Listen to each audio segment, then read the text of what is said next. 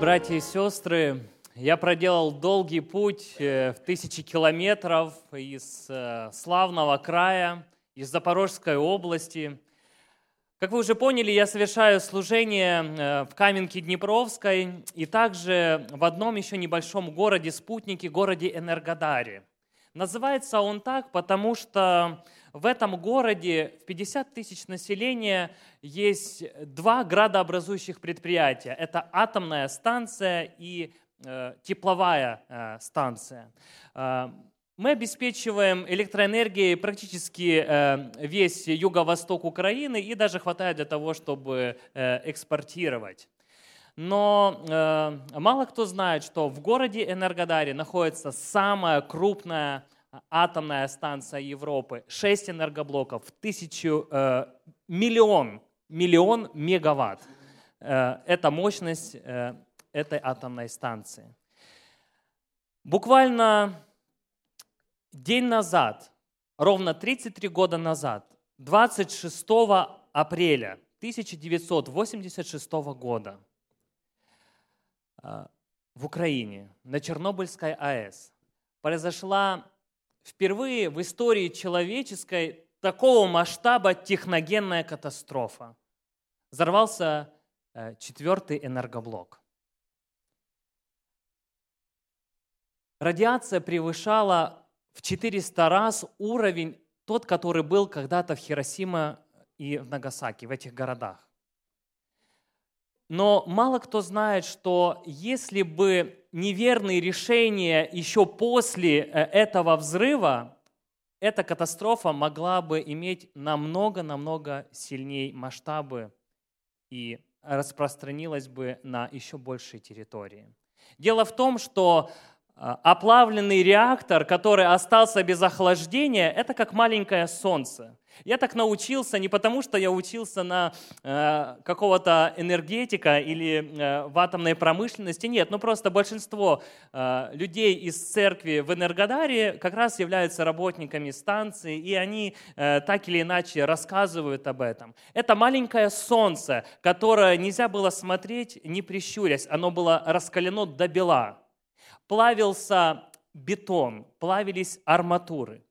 И э, буквально считанные метры оставались до того, чтобы вот это оплавленное ядро реактора не попало в бассейн охладительный, который э, находился как раз под этим реактором. Там были э, миллионы галлон воды, и если бы вот э, попало это раскаленное маленькое солнце в этот бассейн, вы можете представить, что бы было.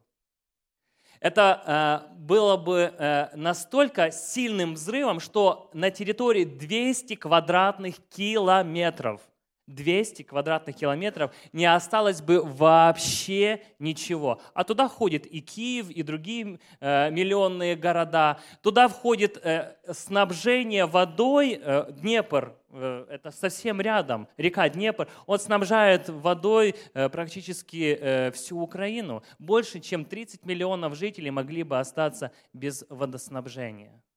И предотвратили эту катастрофу всего лишь три человека – которые, понимая угрозу, они, э, в отличие от других э, жителей Советского Союза, э, которые спали мирно и с транспарантами шли 1 мая на парад, они как раз понимали, с чем они сталкиваются.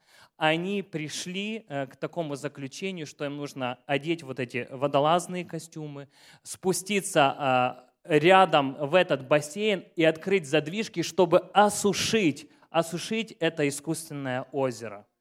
Э, они были пронизаны ионами. Э, буквально э, через несколько дней от лучевой болезни они скончались. Но три этих человека спасли миллионы людей. Это информация не из украинского источника, это информация из зарубежной прессы. А, фамилии этих трех людей я могу вам назвать позже. Я не хочу ошибиться в этих фамилиях, но э, это настоящий подвиг.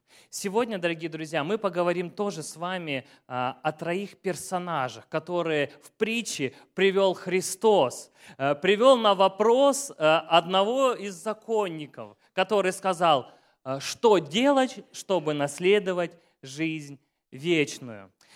Э, мы обратимся с вами э, к священному писанию Евангелия от Луки, 10 глава. С 25 стиха мы с вами прочитаем.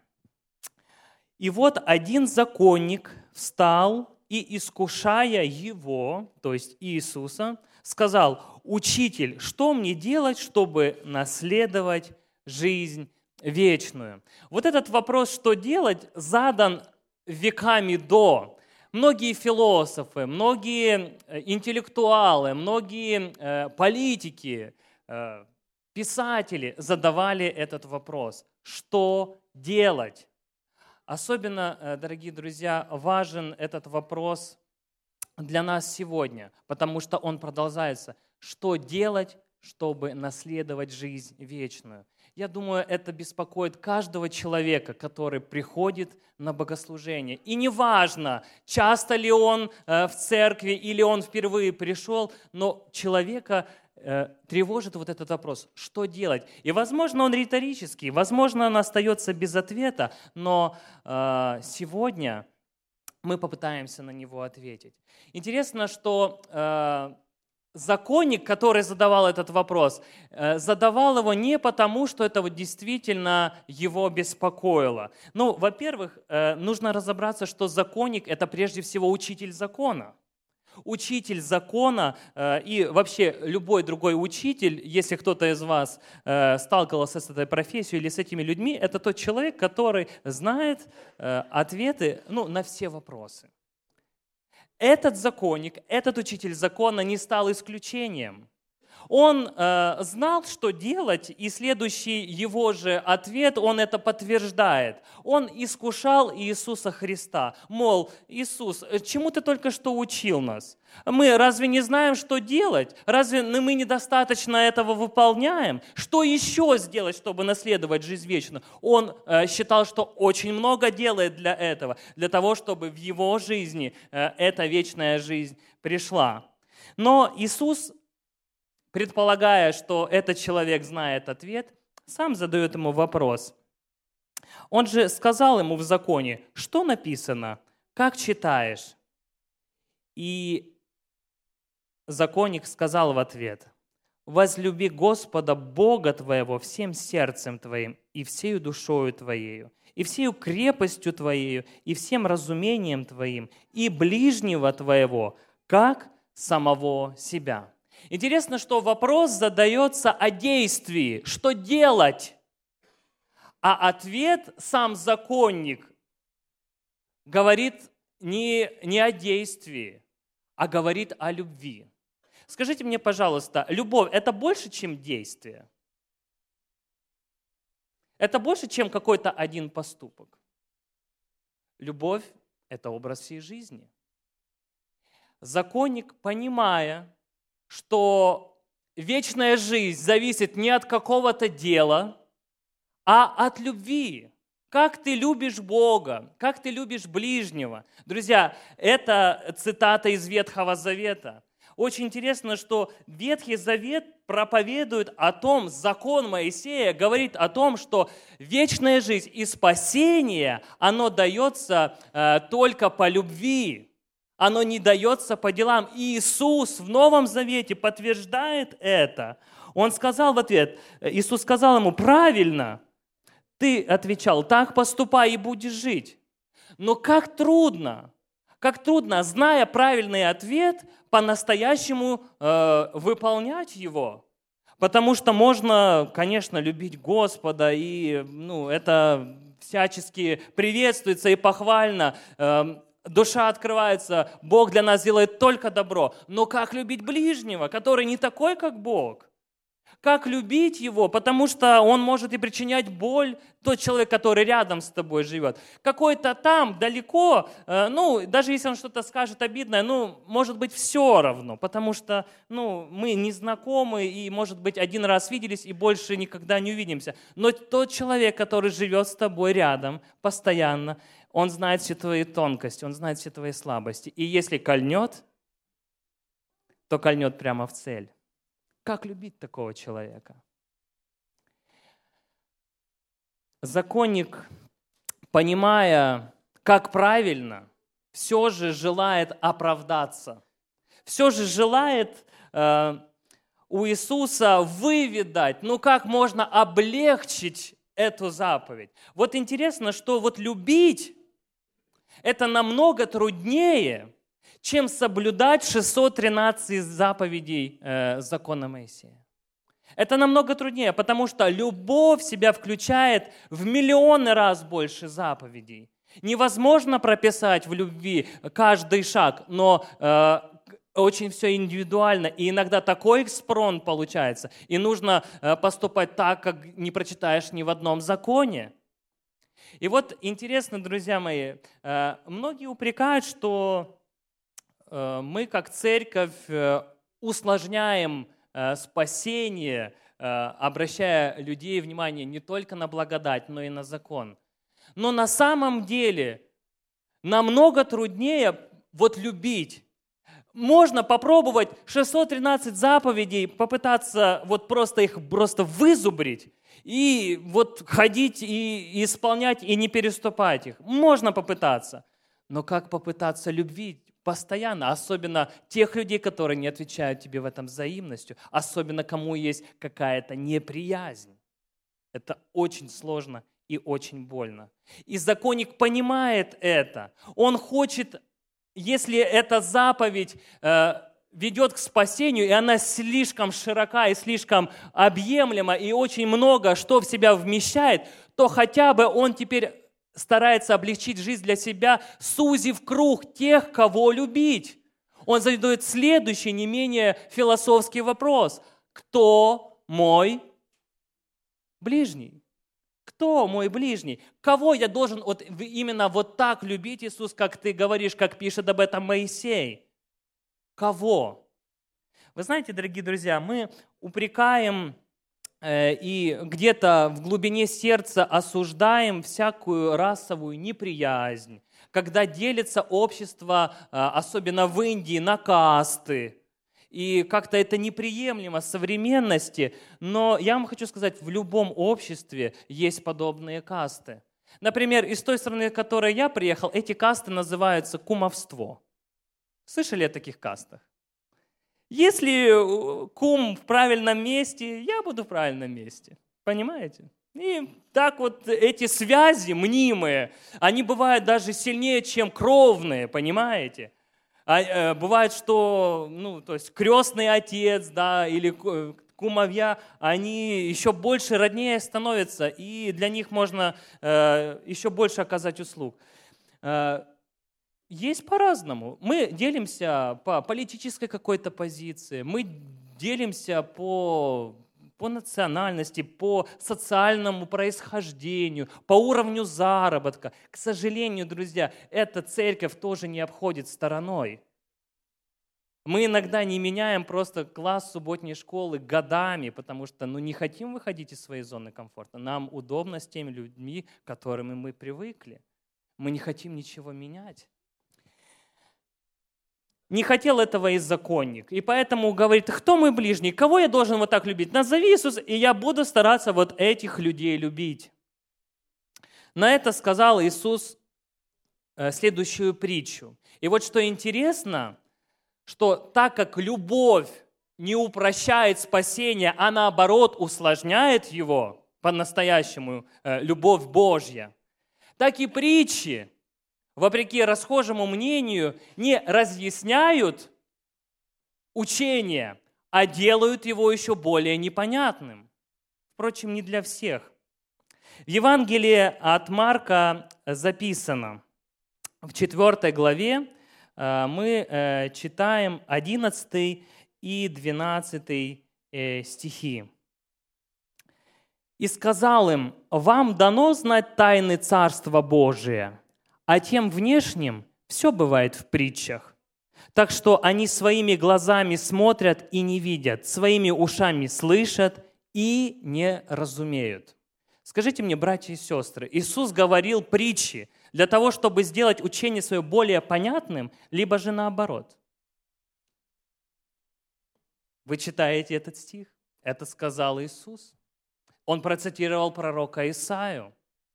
Оказывается, обычные, простые истины, которые кажутся нам, ну, само собой разумеющимся это понимать, не все люди могут принять.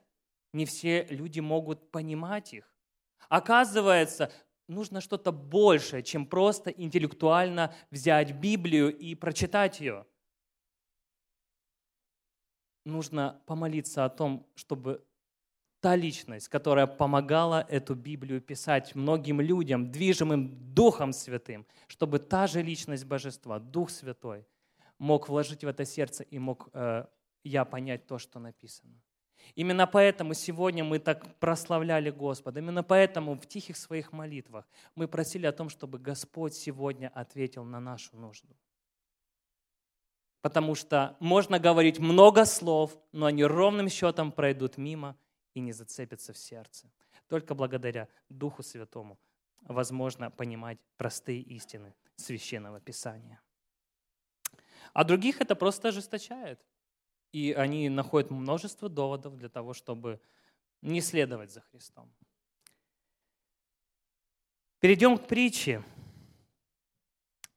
По случаю на это сказал Иисус некоторый человек, 30 стих, шел из Иерусалима в Иерихон. Попался разбойникам, которые сняли с него одежду, изранили его и ушли, оставившие его едва живым. В этой притче есть дорога, в этой притче есть три персонажа. Мы попытаемся разобраться в направлении, Потому что есть два пункта, пункт А и пункт Б, и есть три персонажа, которые следуют между этими пунктами. Но э, эта притча, она еще тем необычна, что Иисус взял ее из реальной жизни. Та ситуация, когда он говорит законнику об этой притче, это ситуация, когда Иисус последний раз идет в Иерусалим. Иисус э, совершил долгий путь из Иерихона и остановился в Вифании. Именно здесь, в Вифании, вот э, разразился этот громкий разговор, эти споры, и был задан этот вопрос, что мне делать, чтобы наследовать жизнь вечную. Именно здесь, в Вифании, почти, ну, чуть-чуть не дойдя до Иерусалима, Иисус отвечает, что нужно делать. А, вдохновенное перо э, пишет о том, что эта история произошла в реальности, и те люди, которые слышали эту притчу, э, были участниками этой истории. На это сказал, некоторый человек шел из Иерусалима в Иерихон. Во-первых, есть два пункта, правильно? Есть Иерусалим и есть Иерихон. Это два очень э, древних города. Чем вам запомнился Иерихон из Библии? Но там вот стены, это первый город после э, того, как э, народ израильский перешел Иордан, и они взяли этот город первым. Это город Иерихон. Иерусалим, это город Давида, не меньше славный, даже более, это столица, это там, где храм, это там, где служение Господа, это там, где сосредотачиваются священники, левиты, это там, куда стекаются все э, мужеского пола, женщины и дети, для того, чтобы э, несколько раз в году почтить э, Господа на богослужении, прославить Его в храме. С этого пункта из пункта А, это Иерусалим, путник, некто, мы не знаем его имени, он направляется в Иерихон. А, это понятно. Направление этого путника понятно, которого побили, которого встретили разбойники. Ну, не лишнее будет сказать, что эта дорога, она славилась такими узкими ущельями, где как раз могли такие банды скрываться и наносить серьезный урон. Настолько изувечили этого человека, даже не, не постеснялись, э, надругались над ним, сняв одежду.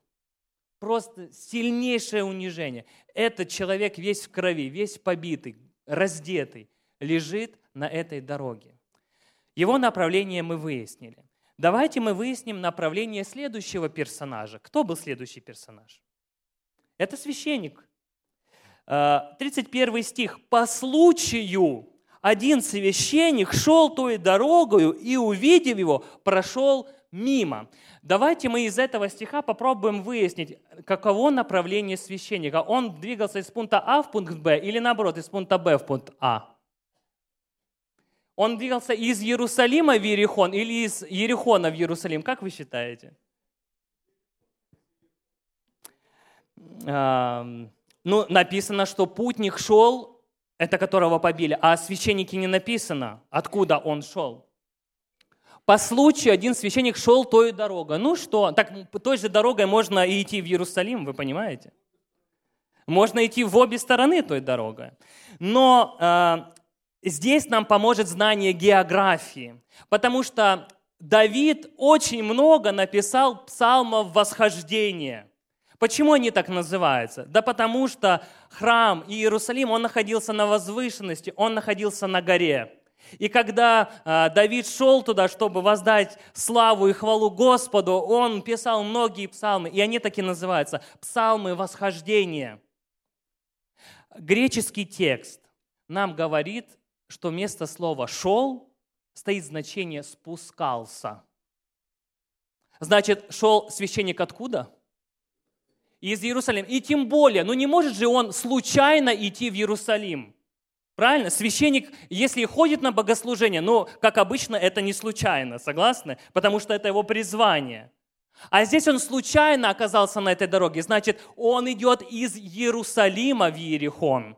И то, что он не подходит к раненому путнику, вообще не оправдывает его никак и ничем. То, что священник не должен прикасаться был к мертвому, это мы имеем эти установления. Действительно, они таковы есть. Это и э, в книге пророка Иезекииля написано, это написано и в книге Левит. Ну, не должны были прикасаться священники. Это была заповедь священникам. Другие же могли. Эта заповедь, она, э, она вмещала в себя исключение. Если так случилось, что кто-то дотронулся к мертвому ровно семь дней, и на восьмой день он очистится, э, сделав определенную процедуру, он сделается опять чистым. Священник не шел на служение. Эта дорога не была такой быстрой, как сегодня. Даже если бы это был мертвый человек. Ну, в принципе, ну, мы же не говорим, что он был мертвый, правильно? И священник, ну, наверное, как-то все же э, побитые и мертвые, они как-то отличаются. Ну, там мухи как-то кружатся, э, вздутое тело, ну, извините за такие подробности кошмарные, на жаре, которая лежит. А если он э, в запекшейся крови и как-то стонет, ну, может быть, он не мертвый. Священник не поэтому не подходит туда, не потому что боится он разбойников, которые этого раздели, может быть, и они его разденут, так и он быстрее ускорил шаг. Нет, он боится ритуальной нечистоты, но не той, которая оскверняет прикосновением к мертвому, а другой.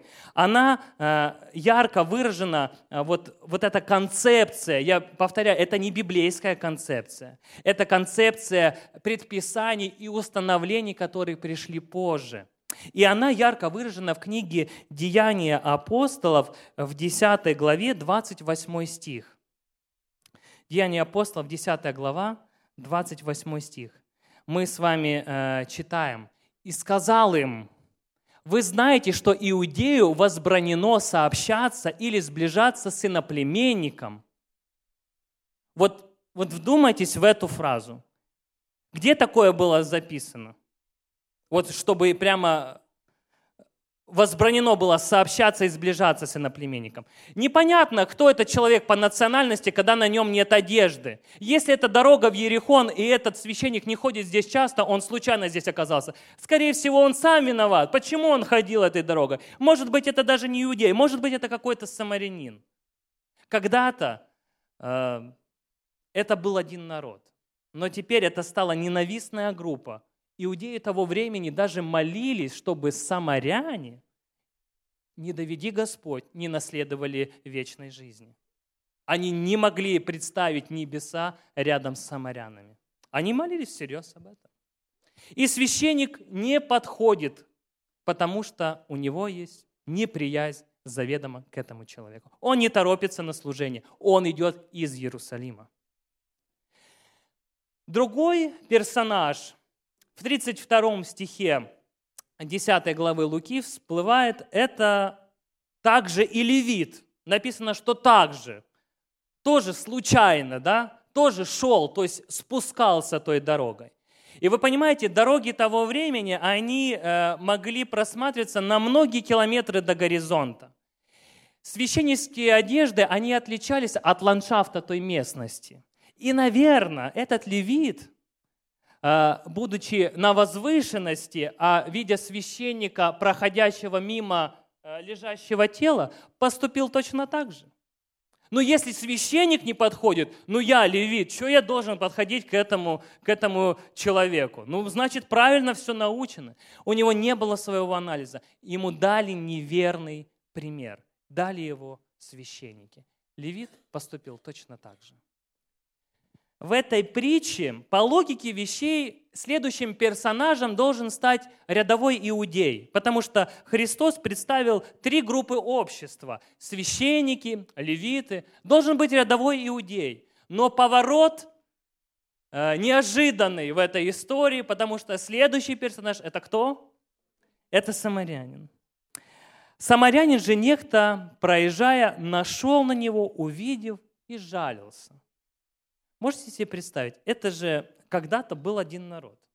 Это же когда-то э, были братья между собой. Северное и Южное царство. Потом разделились вот они на эти Северное и Южное царства. Вы понимаете? Разделилась их вера.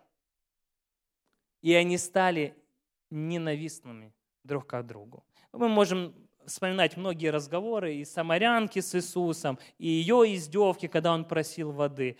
Ну, мы видим это негативную направленность. Друзья, нет больше той вражды, чем между родственниками. Войны э, в Европе, которые происходили, в том числе и Вторая мировая война, ее называют э, войнами э, родственников. Потому что либо Первая мировая, там другие конфликты, либо либо этот царь был, либо та княжна была, либо э, этот племянник был графом, и что-то они не делили, и была самая кровопролитная борьба между родственниками. Самарянин, проезжая, нашел на него и увидел его и жалился. Интересно, что вот этот самарянин, э, здесь его направленность нужно еще немножечко глубже – понять, чтобы понимать, откуда он двигался, с какой точки в какую. Ну, во-первых, то, что он нашел на него. Вот такое э, выражение, как будто это вот, ну, свыше как-то так вот увидел и вот нашел на, на него. Не, не увидел его где-то издалека, а вот именно нашел на него. Э, подошел, перевязал ему раны, возливая масло и вино, посадил его на своего осла, привез его в гостиницу и позаботился о нем.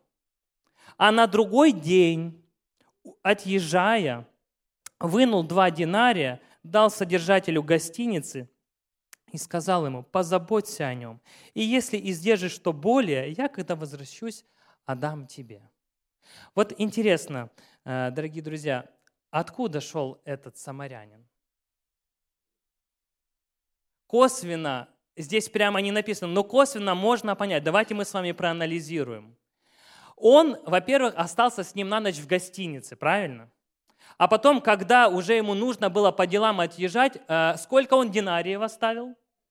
Два. А вы знаете, сколько была дневная плата? Средняя. Один динарий. И если он оставил два динария, это э, говорило о том, что насколько он планировал уезжать? На два дня. На два дня домой разве уезжают?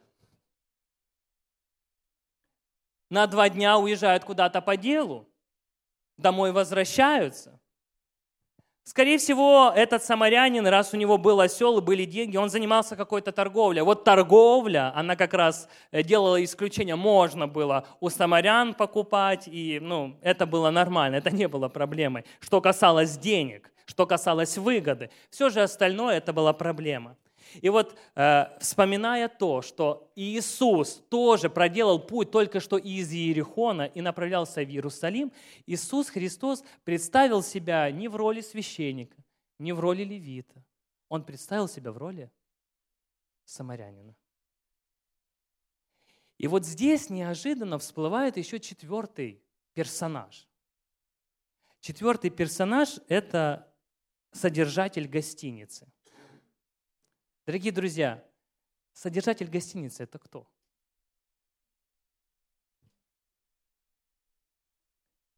Содержатель гостиницы – это я и ты.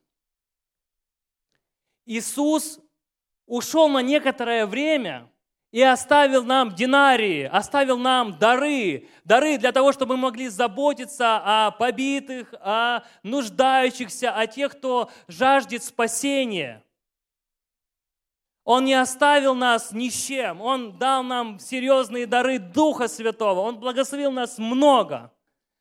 Он сейчас, пока в небесном Иерусалиме, готовит нам место. Но когда придет, даже если мы истратим что-то больше, как нам кажется, ну, мы уже сверх силы э, и сверх средств жертвуем на служение, мы очень много проводим времени в церкви – Дорогие друзья, если вы истратили что-то больше, Бог сказал, если издержишь что больше, я когда приду, что сделаю? Я возмещу тебе, я тебе все верну, я тебе все отдам, я тебе благословлю всем, что только может быть на этой земле и вечности. И вот э, даже сейчас, когда история так ярко открыта перед законником, он не желает признать, что на самом деле ближний – это самарянин. На вопрос Иисуса в 36 стихе, «Кто из этих троих, думаешь, ты был ближний попавшемуся разбойником?»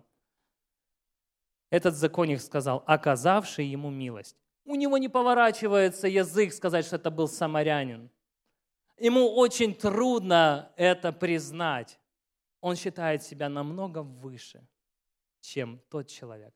А этот человек, э, самарянин, не задавал вопросы, какая национальность перед ним. Он не задавал вопросы, это родственник или не родственник, это мой сосед или коллега по бизнесу. Нет. Он увидел нужду, он откликнулся на нее. Он погрузил на своего осла, он потратил свое бизнес, время – и остался с ним, насколько нужна была ему помощь, и выходил его. Что интересно, дорогие друзья, вот э, эта история, она лейтмотивом проходит через многие судьбы. Вы сами могли бы привести многие примеры э, таких людей, которых вы встречали в своей жизни, которые оказывали помощь, оказывали бескорыстно. В том городе, в котором я совершаю служение, а, есть один э, брат а, в церкви у нас, его зовут Валерий. Он давно, он давно с Господом, он давно а, является членом церкви. Не все просто было в его жизни. Были и времена духовного падения. Но когда два года назад мы проводили евангельскую кампанию, он всем сердцем обратился. Он схватился за Христа как, вот знаете, за последнюю возможность. Хотя у этого человека по ну, таким, знаете, светским меркам все хорошо. Он работал длительное время в командировке в Иране, он является инженером атомной станции, он э, строил и наблюдал за тем, как строит э, этот весь процесс. Он зарабатывал серьезные деньги, он строил планы, строил дачу. У него жизнь только начинается, он только-только только должен выйти на пенсию. Вот он от всей души принял Христа. И представьте себе, какой удар.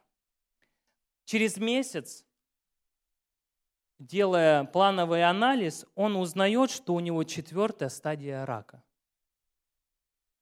никак это не проявлялось, были легкие боли.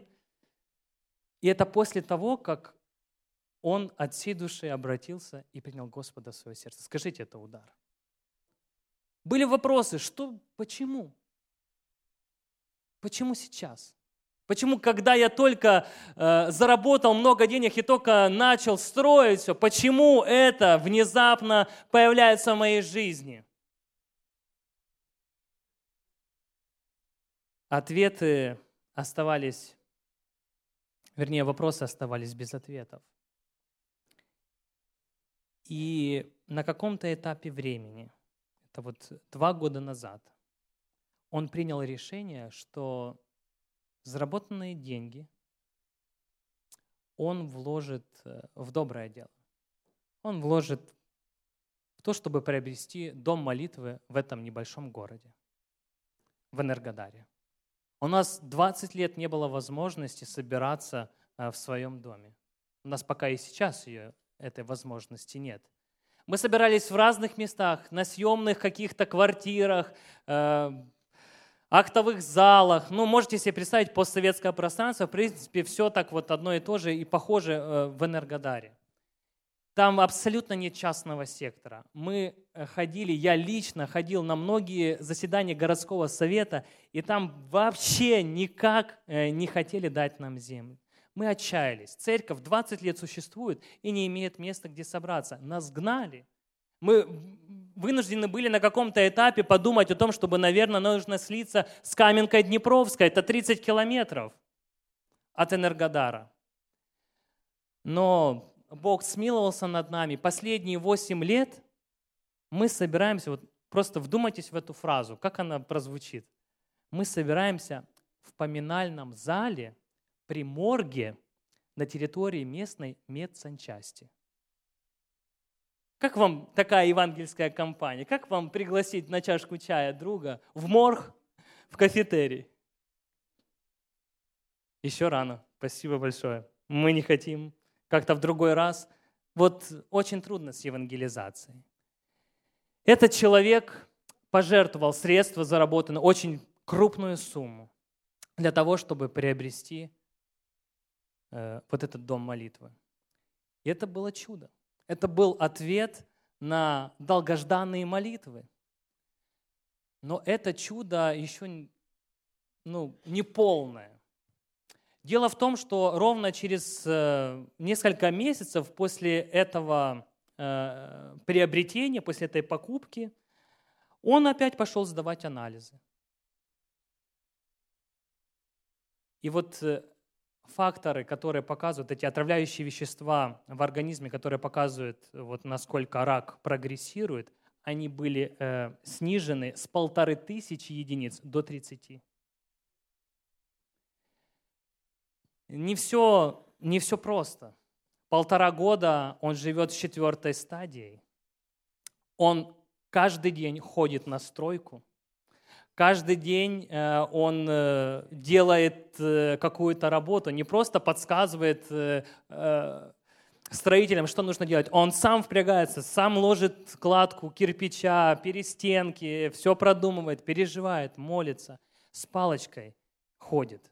У него есть большое желание, чтобы к тому времени, когда Бог ему скажет, довольно, чтобы увидеть то, ради чего он вообще все это делал и ради чего трудился.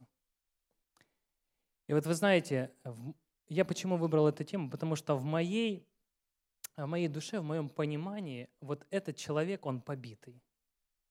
Вот тот, как израненный на дороге, лежит и просит помощи. Ему нужна помощь. У меня нет таких средств. Но я сказал, дорогой брат Валерий, если Господу будет угодно, я еще раз поеду э, за океан. Я буду говорить об этом опыте, я буду говорить об этом проекте. Я сделаю все возможное, чтобы мы с тобой в начале лета сыграли на гитаре на, откры... на торжественном открытии дома молитвы. Вот этот ответ, который был задан изначально законником, что мне делать? Чтобы наследовать жизнь вечную. Иисусом очень, очень четко и очень ясно в конце концов был дан ответ. Иди, и ты поступай так же. И, братья и сестры, пусть Бог расположит ваши сердца. Пусть Бог обильно благословит вас.